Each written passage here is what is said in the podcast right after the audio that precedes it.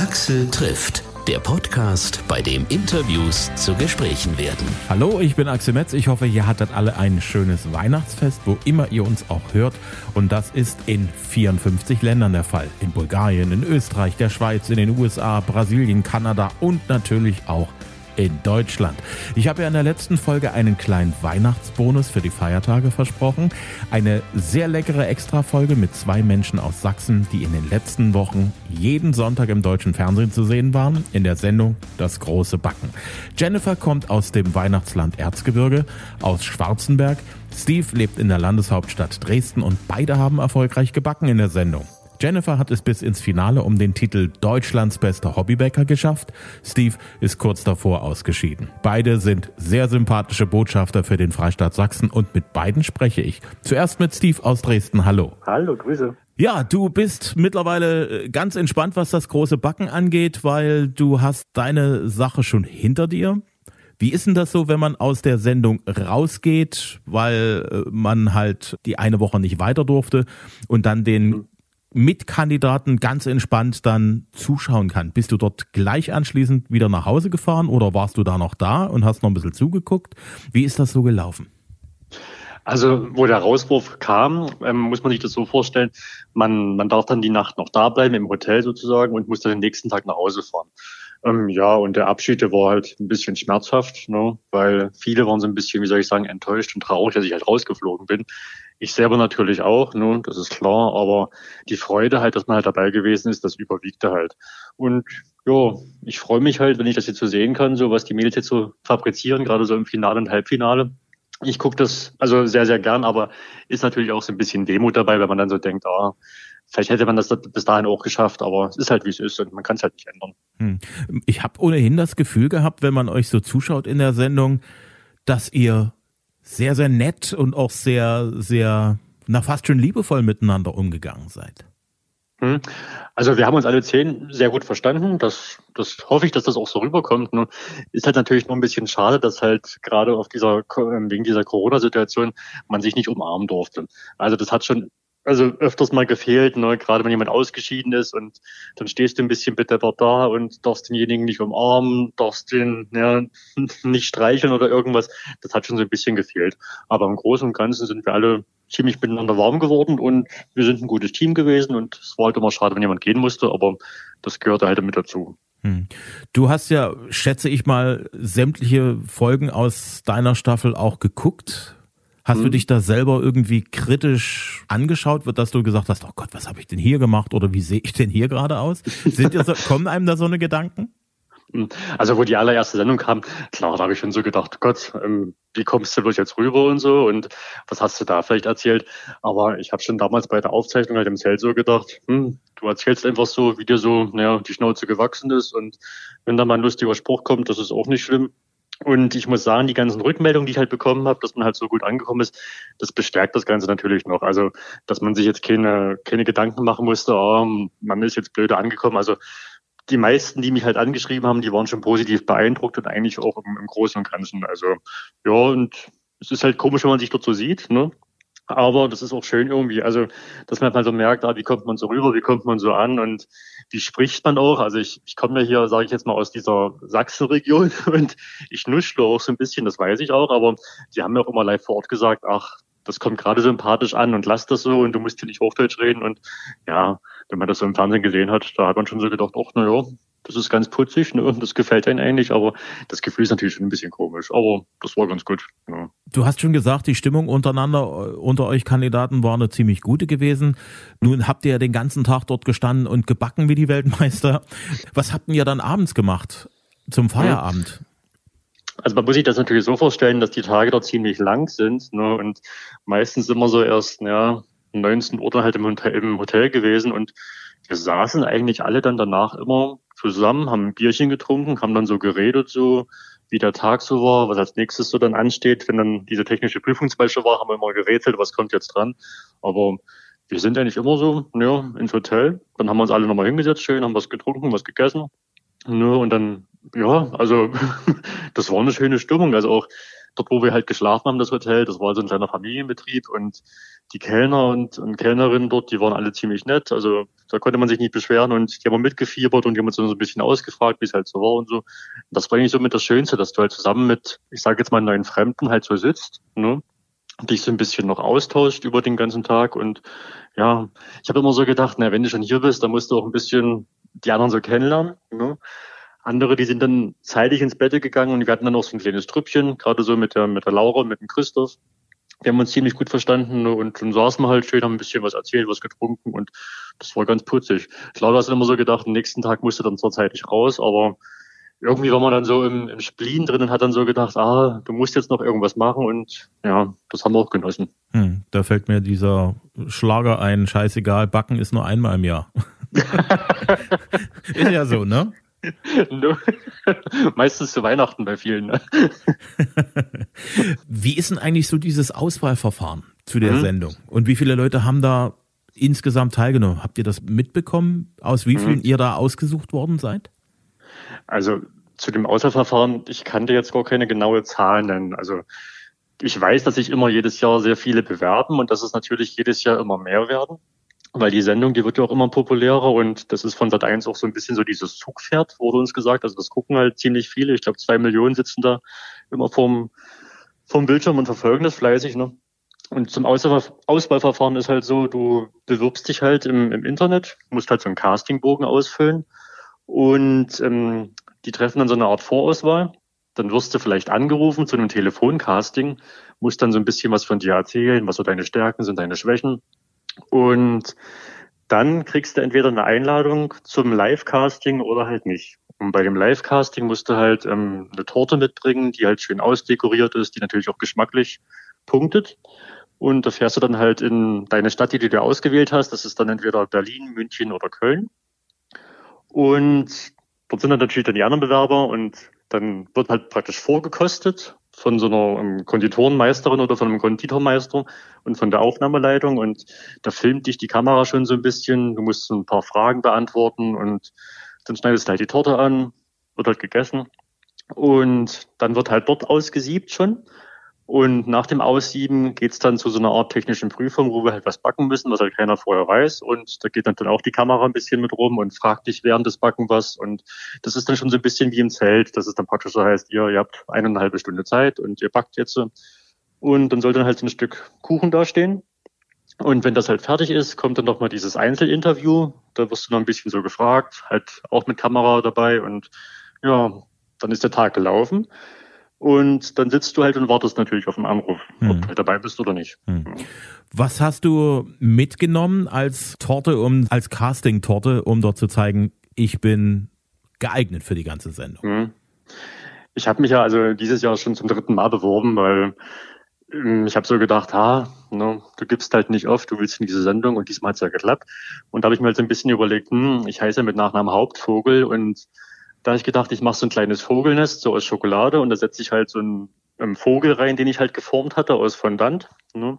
Und ich komme halt aus einer, aus einer Region, also so ein Dorf, das heißt Hohenleipisch. Ähm, das ist halt so ein bisschen bekannt für seine Kirsch, Kirschernte und Kirschblüte. Und da dachte ich, ähm, formst du halt aus Zucker, aus Zuckermasse ähm, kleine Kirschblüten, so als Zweige, die machst du so oben drauf als Torte.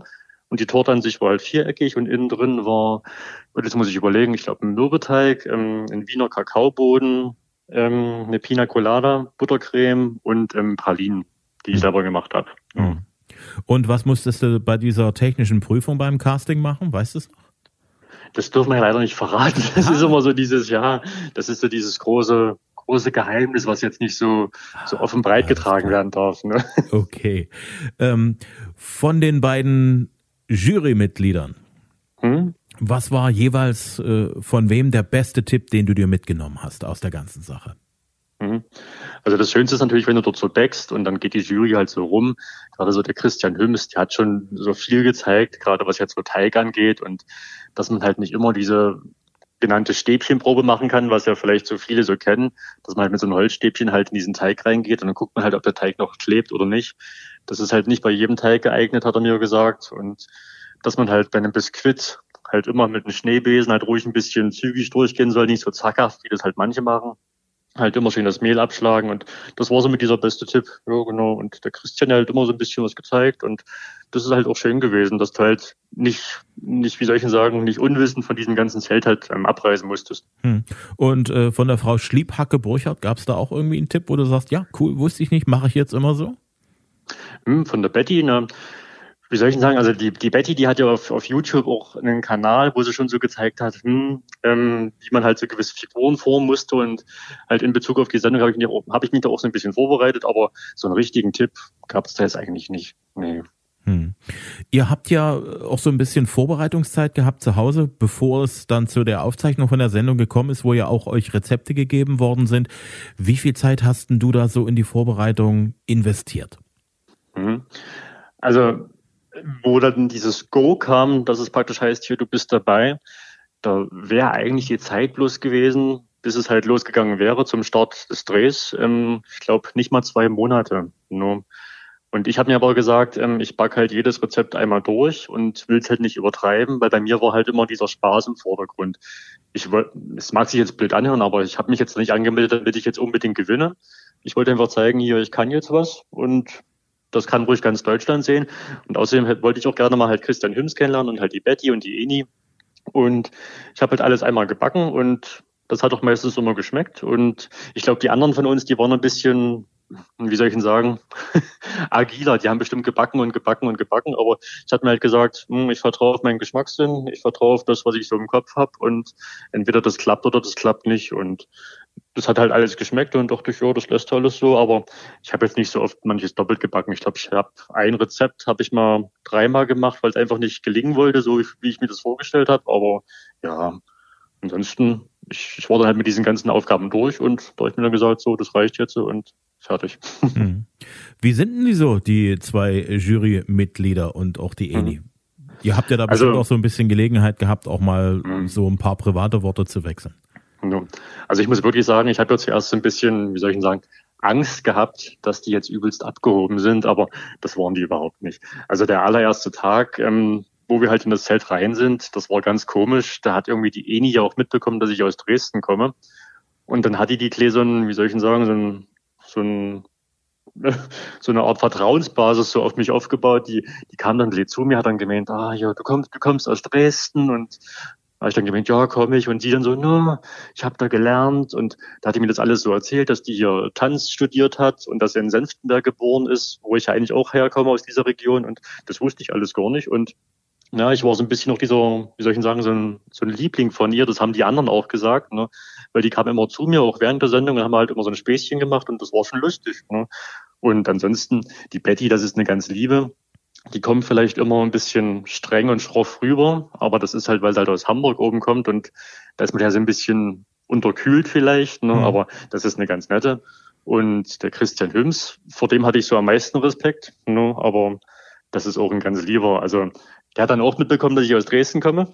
Und da ist er gleich zu mir gekommen und hat gemeint, ja, kennst du hier diese eine Konditorei in Dresden? Ich, ich, kannte sie nicht, weil man kann ja nicht alles kennen. Und hat er dann gemeint, ja, da arbeitet mein bester Kumpel und da bin ich manchmal auch zu, zu Besuch und das wusste ich alles gar nicht. Also und das ist schon so gedacht, Mensch, der erzählt hier Sachen, das so einfach so aus dem Stegreif heraus, das, das ist schön und ja, das ist ein ganz netter Typ, der Christian. Also wirklich gut ab. Hm. Also durch und durch eine, ein Erlebnis, wo du sagst, gut, dass ich das gemacht habe, ne? Mhm. Also ich sage auch immer wieder, ich, ich würde es auch wieder machen, wenn es die Chance ge geben würde, nur ne, dass man dazu ähm, nochmal kommt. Aber geht ja jetzt leider nicht. Man hat ja mal immer mitgemacht, aber ich kann es wirklich bloß jedem empfehlen, der halt backen kann und der halt keine Angst vor, vor Kamera hat. Ne? Einfach sich bewerben und halt gucken, was da draus wird. Und entweder es klappt oder es klappt nicht. Also ich, ich würde es wieder tun. Bist du ein Typ für Herausforderungen? Ähm, ich bin, ja, ich bin ein Typ für Herausforderungen, aber ich muss es jetzt nicht haben. Ich bin dann eher so vielleicht so einer, der sich sagt, ah, Schuster bleibt bei deinen Leisten und ja, ja, nee, also würde ich mich jetzt nicht so einschätzen. Du arbeitest ja im wahren Leben im Krankenhaus in Dresden, bist Pfleger. Hm. Was sagen denn deine Kollegen dazu, dass du plötzlich hm. so im Fernsehen präsent bist? Das ist immer ganz lustig. Also die gestern kam zum Beispiel eine Kollegin auf mich zu, die hat gemeint, Mensch, ich, ich würde dich gerne umarmen, bloß es geht ja jetzt nicht. Und ich dann so, was ist mit dir los? Naja, ich habe dich ja jetzt mehr im Fernsehen gesehen als hier auf Arbeit. Und das war schon ein bisschen lustig. Ne? Und ja, das, die freuen sich da. Also ich muss sagen, wo dann auch die, die Zusage gekommen ist, da haben die alle auch gleich gesagt, ah, klar, wir unterstützen dich da, weil ich musste natürlich unbezahlten Urlaub einreichen. Ne? Weil man musste ja praktisch vier Wochen ähm, sich freistellen lassen und da haben die auch alle gleich gesagt, klar, das machen wir mit, so eine Chance, die kriegst du nicht jeden Tag. Ne? Und ja, ist halt, ist halt lustig, dass viele auch so gesagt haben, wenn man, wo die mich im Fernsehen gesehen haben, ach, das war so lustig und du kommst so toll rüber und das macht Spaß, das gucken. Also das ist schon schön, wenn man dann sowas hört. Ne? Ich glaube, andersrum jetzt natürlich wäre es blöde, wenn man jetzt blöd rüberkommen würde, aber ich habe durchweg wirklich positives Feedback bekommen. Also auch von der gesamten Klinik, auch von Leuten, die ich gar nicht so kenne. Mir, mir schreiben auch Unbekannte. Ne? Ich hatte auch gestern ein Erlebnis, wo ich auf Arbeit gefahren bin. Ich fahre mal mit dem Fahrrad, habe gerade mein Fahrrad angestellt ähm, am Fahrradständer und da kam ein, ein junger Mann auf mich zu und hat mich halt angequatscht. Ich dachte schon, Gott, was ist denn jetzt los? Und hat er dann gemeint, du, du bist doch der aus dem Fernsehen hier vom großen Backen. Und ich dann so, ja, ja. Dann ging es dann gleich so, na, können wir mal ein Selfie machen? Und dann haben wir das gemacht. Und das hat er dann abge, abgedoppelt. Und dann hat er mich dann noch bei Instagram angeschrieben. Ja, der hat seiner Freundin und Freundinnen gezeigt und die waren alle ganz neidisch und das ist schon lustig. Also ich, ich weiß nicht, wie ich sagen soll. Das ist natürlich ein bisschen da ist man auch ein bisschen stolz, also ja, dass, dass Leute ihn erkennen. Ne? Ja. Wie lebt sich's denn so mit dem frisch gewonnenen Ruhm?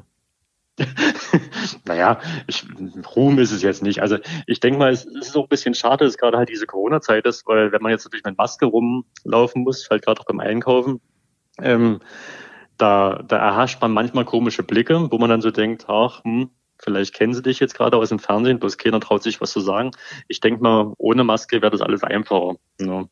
Und das ist das, was das Ganze so ein bisschen mindert. Also ich war natürlich glücklich, wo die Zusage kam.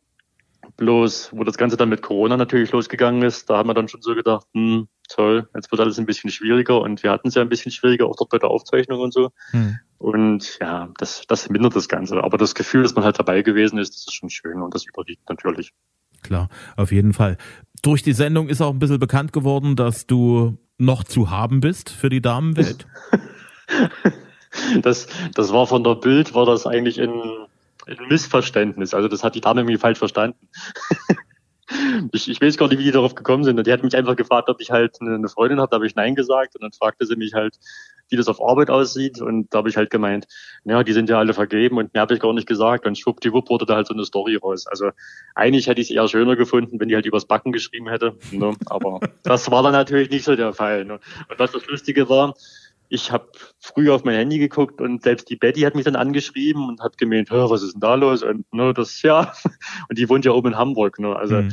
das war schon ein bisschen, ja, ich meine, klar, es ist ein bisschen Werbung, ne? macht irgendwo auch Sinn, aber irgendwie denke ich mir dann auch so, hm, es wäre schöner gewesen, wenn es halt ein Artikel übers Backen gewesen wäre. Und da gibt es wirklich Zeitungen, die haben sich halt, naja, wie soll ich sagen, schöner halt ausgedrückt und halt mehr so übers Backen geschrieben über die gesamte Sendung und ja, das hätte ja, jetzt nicht sein müssen. Ja, na klar. okay, vielleicht sehen wir uns demnächst mal persönlich. Ich würde mich freuen. Mal gucken, mal ja? gucken.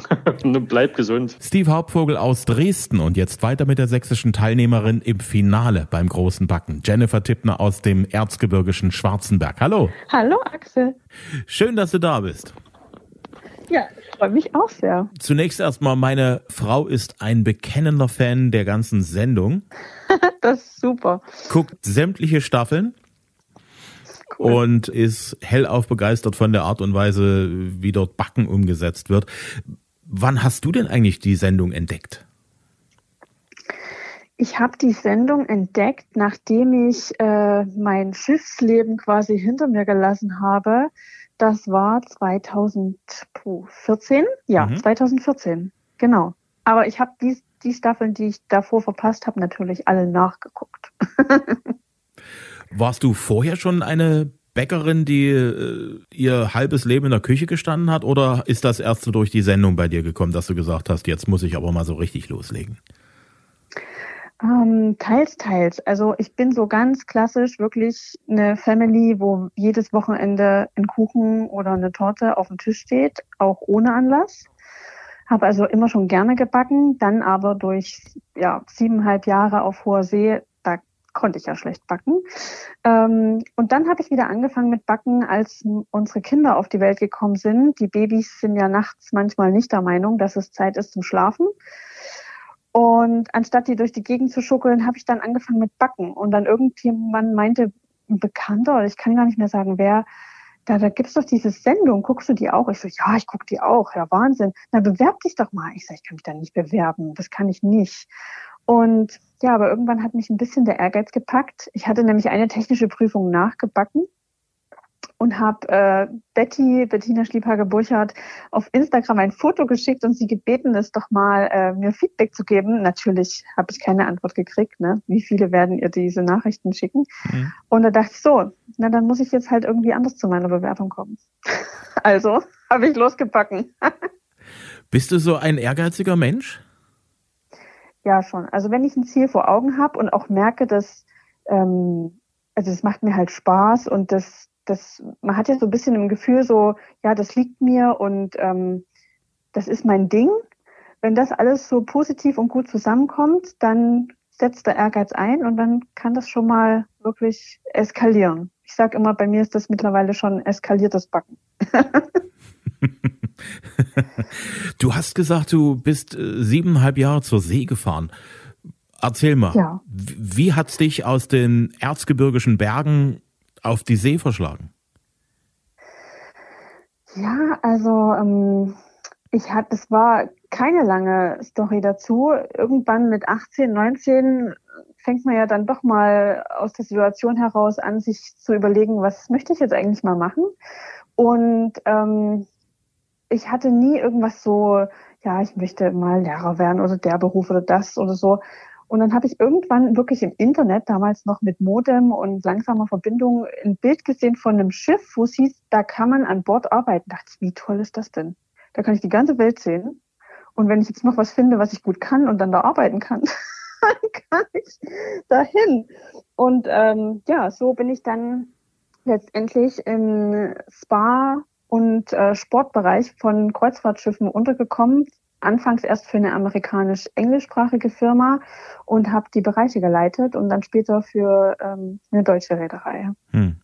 Hast du die Welt gesehen? Ja, doch. Also die Welt, wo Wasser dran kommt, die habe ich, glaube ich, schon ganz gut äh, bereisen dürfen. Alles das, was im Landesinnere ist, bin ich noch ziemlich unwissend. Hm. Was war so dein Lieblingshafen? Mein Lieblingshafen war Vancouver und generell Alaska. Oh, jetzt bin, ich, jetzt bin ich total neidisch. Das ist eine Ecke, die habe ich nämlich noch nicht gesehen und die möchte ich noch unbedingt sehen. Ja, also das hat mich total beeindruckt. Ich war oft auch natürlich Karibik und ähm, Asien auch total faszinierend, Hawaii und so. Aber Karibik ist toll und auch die heißen Sachen, Gegenden, aber irgendwann ist alles Sand, Meer, Palme, Kokosnuss. Und Alaska sind einfach so Ausmaße, schon alleine die Bäume und wenn du vor so einem Gletscher da, also das ist so, so was total, was Gänsehaut macht. Das hm. hat mich super beeindruckt. Wenn du gerne backst, naschst du auch gerne? Ja. ja, ich nasche immer. Ich lasse auch, also wenn ich backe, eine Torte backe oder so, dann weiß mein Mann schon, er braucht mich beim Armbrot nicht mit einrechnen, weil dann bin ich satt. Hm.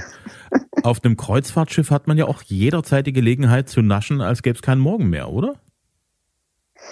Ja, schon. Da hat man zum Glück auch die Möglichkeit, Sport zu machen, als gäbe es keinen Morgen mehr. Denn sonst wäre das ein Problem.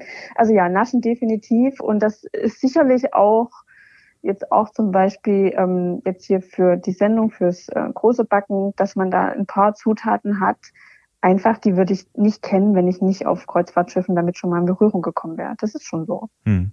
Haben dich auch die verschiedenen Länder dort irgendwo zu Kuchen und Plätzchen und Torten und sowas geführt, die dir ohne die, die ganze Reiserei nie auf dem Schirm gelandet wären? Hm, also wir hatten jetzt in der Sendung ja doch die Länder schon vorgegeben. In, ich war in allen Ländern schon einmal habe aber deswegen nicht unbedingt alles schon mal gegessen, was wir dort äh, gebacken haben. Aber natürlich durch einfach die internationale Besatzung auch schon. Ähm, da, ja, da hat man einfach denke ich, einen anderen Zugang, was anderes Neues zu probieren, was so im Erzgebirge oder in Deutschland vielleicht völlig untypisch ist und sage dann, hey, das probiere ich jetzt. Das kann auch lecker sein, auch wenn ich vorher denke, oh mein Gott, was ist das denn? Wie war denn das bei dir so als Kind? Weißt du noch, was du als allererstes gebacken hast? War das so Weihnachtsbäckerei, so Plätzchen, Formen ausstechen Ja. und so? Ja, definitiv. Mit Oma, Mürbeteigplätzchen, bunte Streusel, Schokoladenglasur. Ja, das, das so hat's angefangen. Als du noch klein warst, was war so dein Lieblingskuchen, deine Lieblingstorte? Quarktorte von meiner Oma. Ist es auch heute noch. Wird auch immer so bleiben, glaube ich. Oma backt am besten? Äh, Quarktorte back- backt sie am besten, ja. Hm. Was äh, mich sehr interessiert beim großen Backen, ihr stellt ja da Unmengen von Lebensmitteln her. Wer isst denn die ganzen Reste? Ja, also da gibt's ja ein Riesenteam von 50, 60 Leuten und die kümmern sich gut um die Reste. Habt ihr auch die Erzeugnisse der jeweils anderen Kandidaten untereinander auch gekostet? Macht ihr das so? Ja, natürlich. Also man ist natürlich schon neugierig, was äh, die anderen backen. Äh, und ja, da wird auch mal geschleppt. Hm. Definitiv, ja. Wenn klar ist, wer die ganzen Reste wegputzt, dann ist auch klar, wer das Chaos wegräumt, das ihr dann nach der Sendung hinterlasst. Ja, also da hatten wir echt schon manchmal wirklich ein schlechtes Gewissen, ne? weil unter dem wirklich enormen Zeitdruck, ähm, da ja, rastet man halt auch mal komplett aus. Also ich weiß zum Beispiel bei mir, wenn ich gemalt habe, was ich ja fast bei allen diesen Highlights-Aufgaben wirklich auch getan habe, ich sah aus, ich hatte Farbe am Hintern, am Händen, am Backplatz, auf dem Fußboden, überall war Farbe. Und da hat man schon manchmal ein schlechtes Gewissen, wenn dann jemand das ganze Chaos wegmachen muss. Es ist auch schön. Also zu Hause wäre ich auch dafür, aber irgendwie hat sich noch nicht so organisieren lassen. Hm.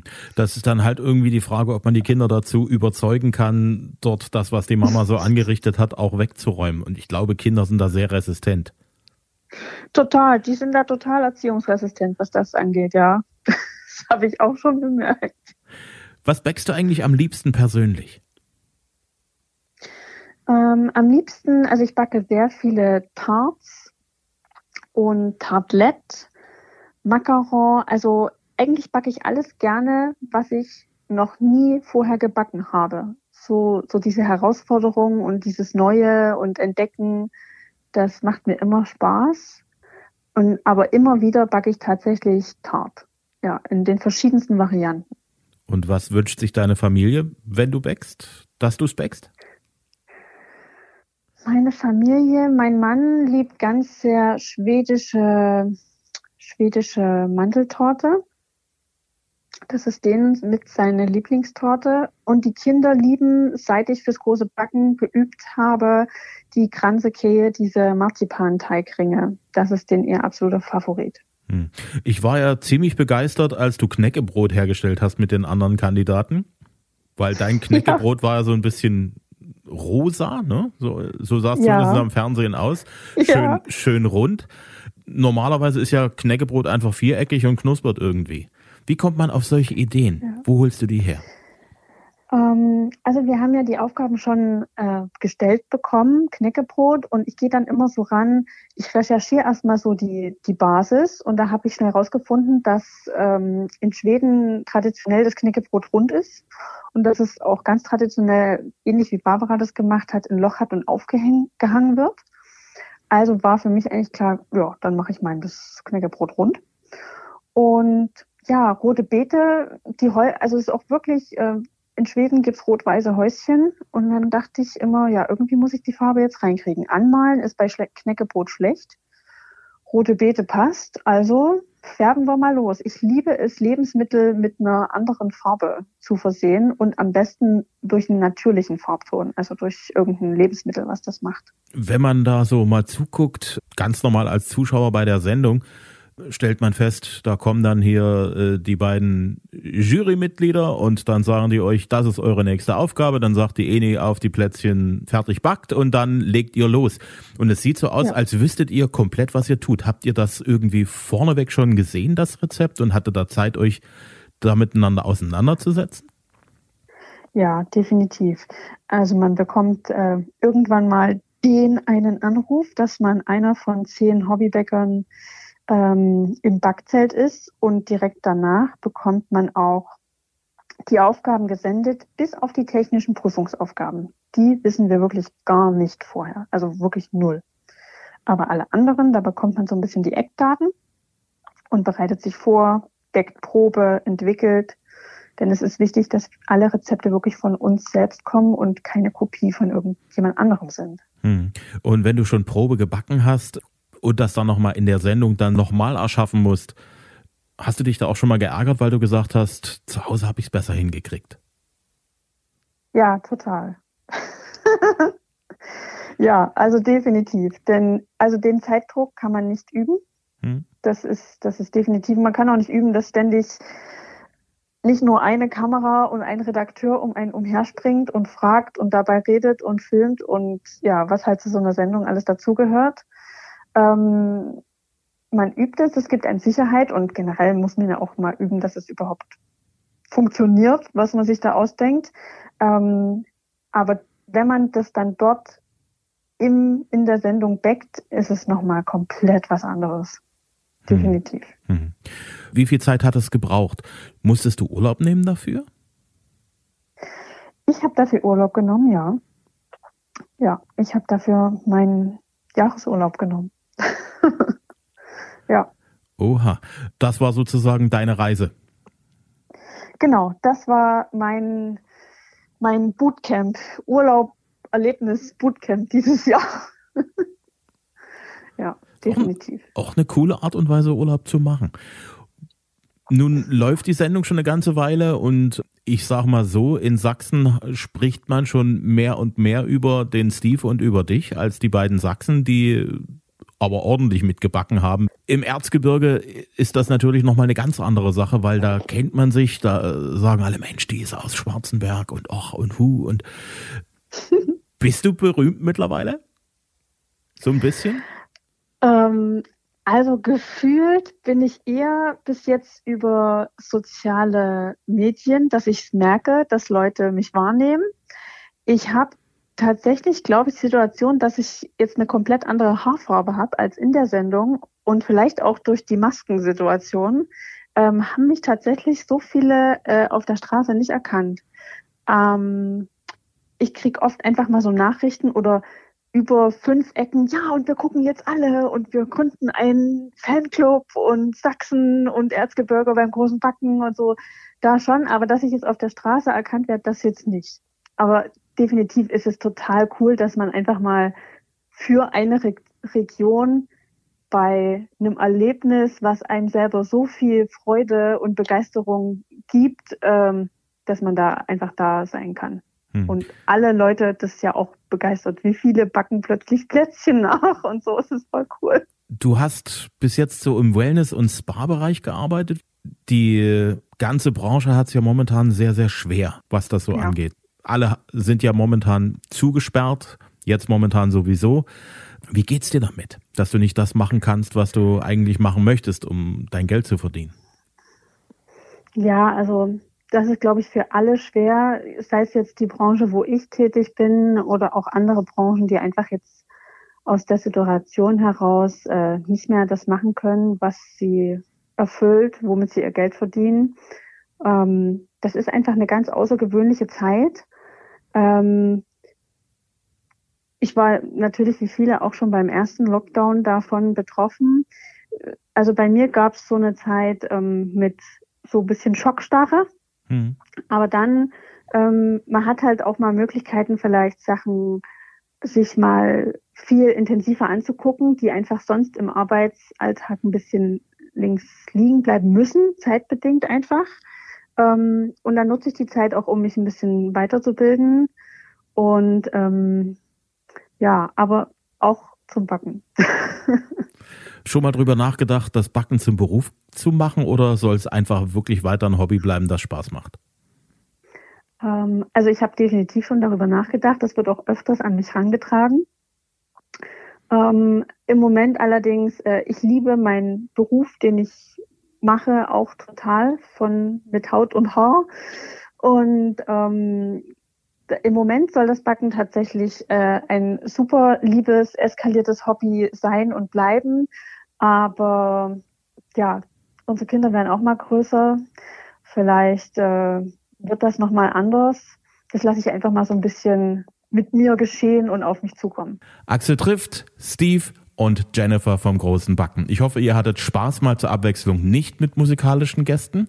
Ein letzter Podcast steht noch an in diesem Jahr und da gibt es einen Gast, den ich vor zwei Jahren zum ersten Mal getroffen habe, der damals nur wenige Worte Deutsch gekonnt hat.